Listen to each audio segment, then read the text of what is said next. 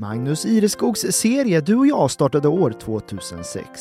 Sedan dess har en lång rad intervjuer med kända och okända människor publicerats. Den gemensamma nämnaren är alla människoöden som skildrats genom åren. Nu släpps intervjuerna även i poddformat inlästa av just Magnus Ireskog själv. Det här avsnittet det handlar om Caroline Bengtsson och hennes jobb som begravningsentreprenör.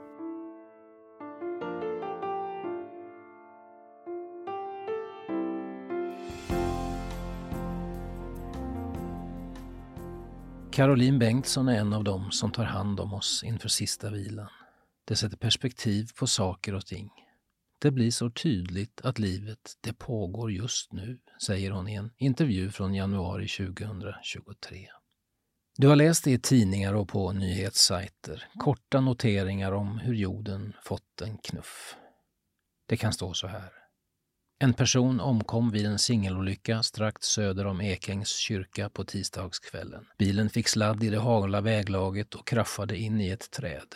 Räddningstjänst och ambulans larmades till platsen men föraren tros ha avlidit omedelbart. Inga övriga människor skadades. Enligt polisen finns inga misstankar om brott. Punkt och slut. Ingenting mer än så. Den här texten är påhittad men i verkliga notiser av denna art ryms så mycket trauma. Ett liv som släcks och så många anhöriga som får en ny verklighet att förhålla sig till. Hon möter allt det där i sitt värv som begravningsentreprenör, Caroline. Det är till henne och hennes kollegor anhöriga vänder sig när tillvaron tagit en tvär gir.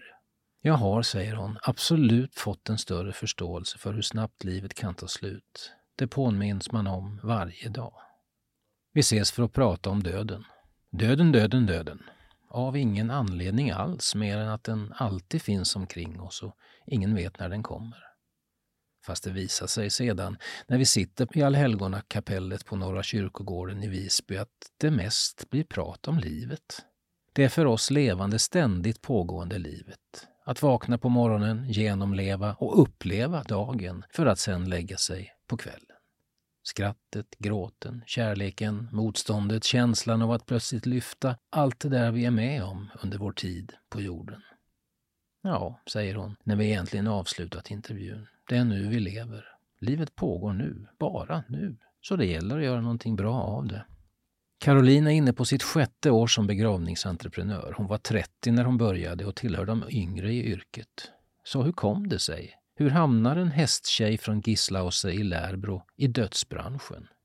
Knappt hon själv vet. Jag har aldrig haft några fasta planer, säger hon. Jag har levt lite grann för dagen och gjort det som känts roligt för stunden. Så nej, inte den där definitiva tanken. Begravningsentreprenör, det ska jag bli. Inte alls. Inte som Andrea Bogren, barndomsvännen som tidigt bestämde sig för att bli och sedan blev präst. Lika avundsjuk kan hon vara, säger hon, på alla som vet vad de faktiskt vill. Men å andra sidan, de val jag har gjort är ju anledningen till att jag är den jag är och där jag är idag, säger hon.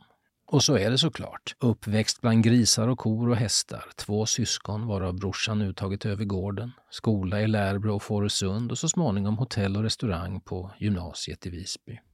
Det blev en del säsongsjobb i fjällvärlden, ja vi skissar lite grann här. Möte med blivande maken när hon fortfarande hette Gardell. Flytt till Kalmar när hon, han pluggade sjöfart och Caroline fick jobb på Ikea. Tills flytten gick åter till Gotland våren 2015. Sen hösten 17 har hon tjänst på Fonus, till en början handledd av erfarna kollegan och chefen Karina Hedendal.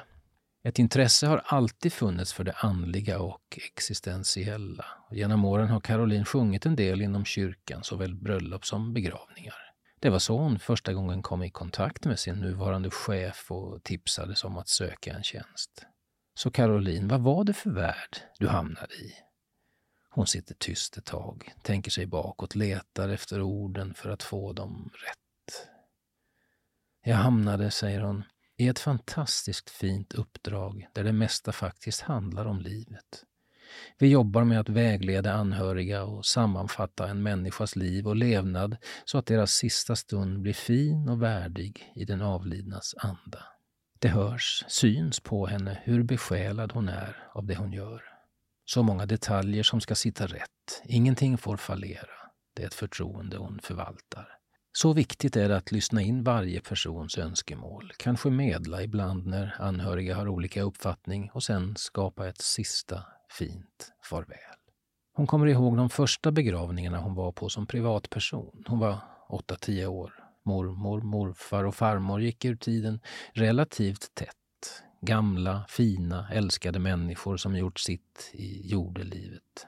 På en av ceremonierna sjöng hon Där gullvivan blommar. Hon var bara tio då. Jag frågar om hon minns vilka känslor som fångade den lilla tjejen hon var. Det gör hon inte. Inte riktigt, säger hon. Inte mer än att det var fint och allvarstyngt. Just känslan av lugn och ro den sista stunden tar hon till sig än idag, även som yrkesperson. Mm, tystnaden som uppstår i rummet, att man får vara just i stunden, i lugnet, i den egna bubblan. Sen kan det vara otroligt mycket sorg också förstås, men det får det vara. Det är så det är. Döden är en del av livet. I slutänden är vi ju bara människor. Ytan skalas av inför sista vilan och du får ingenting ta med dig dit du går.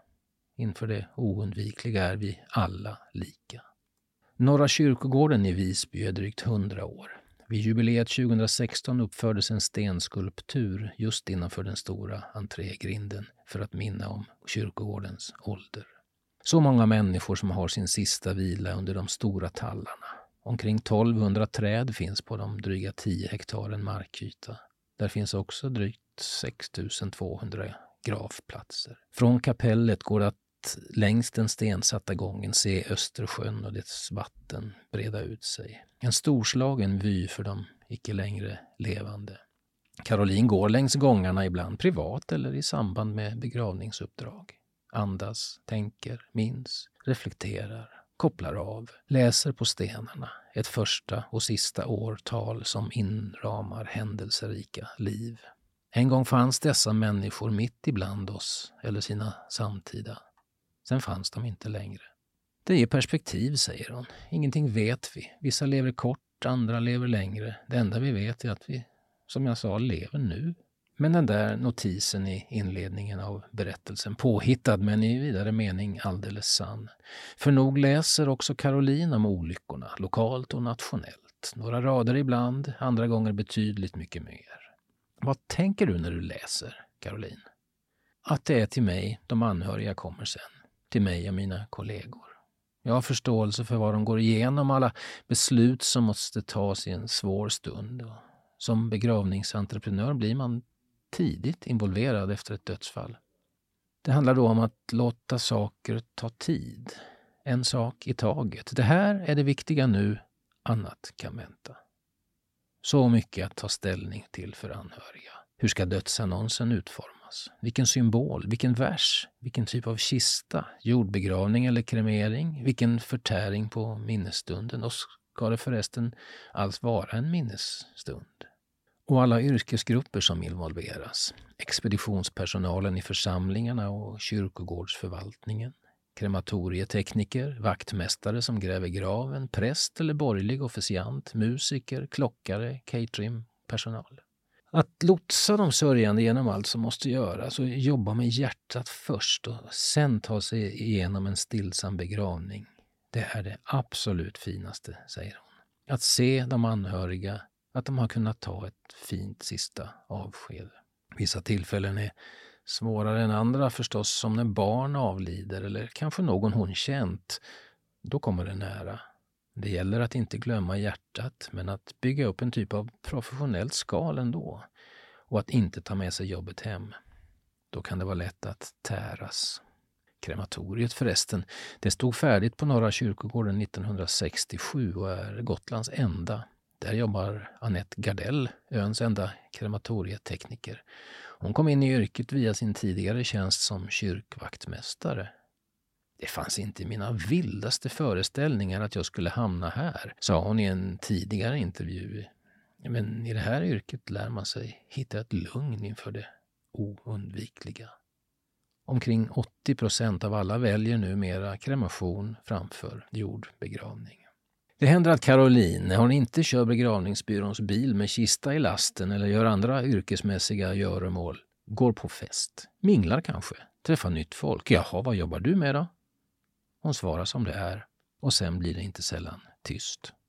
Många blir ställda och vet inte riktigt vad de ska säga eller fråga om, säger hon, som att det finns en rädsla att tala om döden.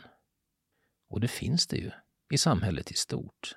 Döden på det personliga planet, trots att vi alla kommer dit en dag. Folk viker undan, byter sida på gatan när någon har sorg. Men, säger hon också, Caroline, börjar man väl prata blir det fina samtal. Och är det något jag kan råda människor till så är det att fylla i Vita arkivet eller låta anhöriga veta hur man vill ha sin sista vila. Det gör det bättre för alla. Barnen då? Era barn? Vet de vad du jobbar med?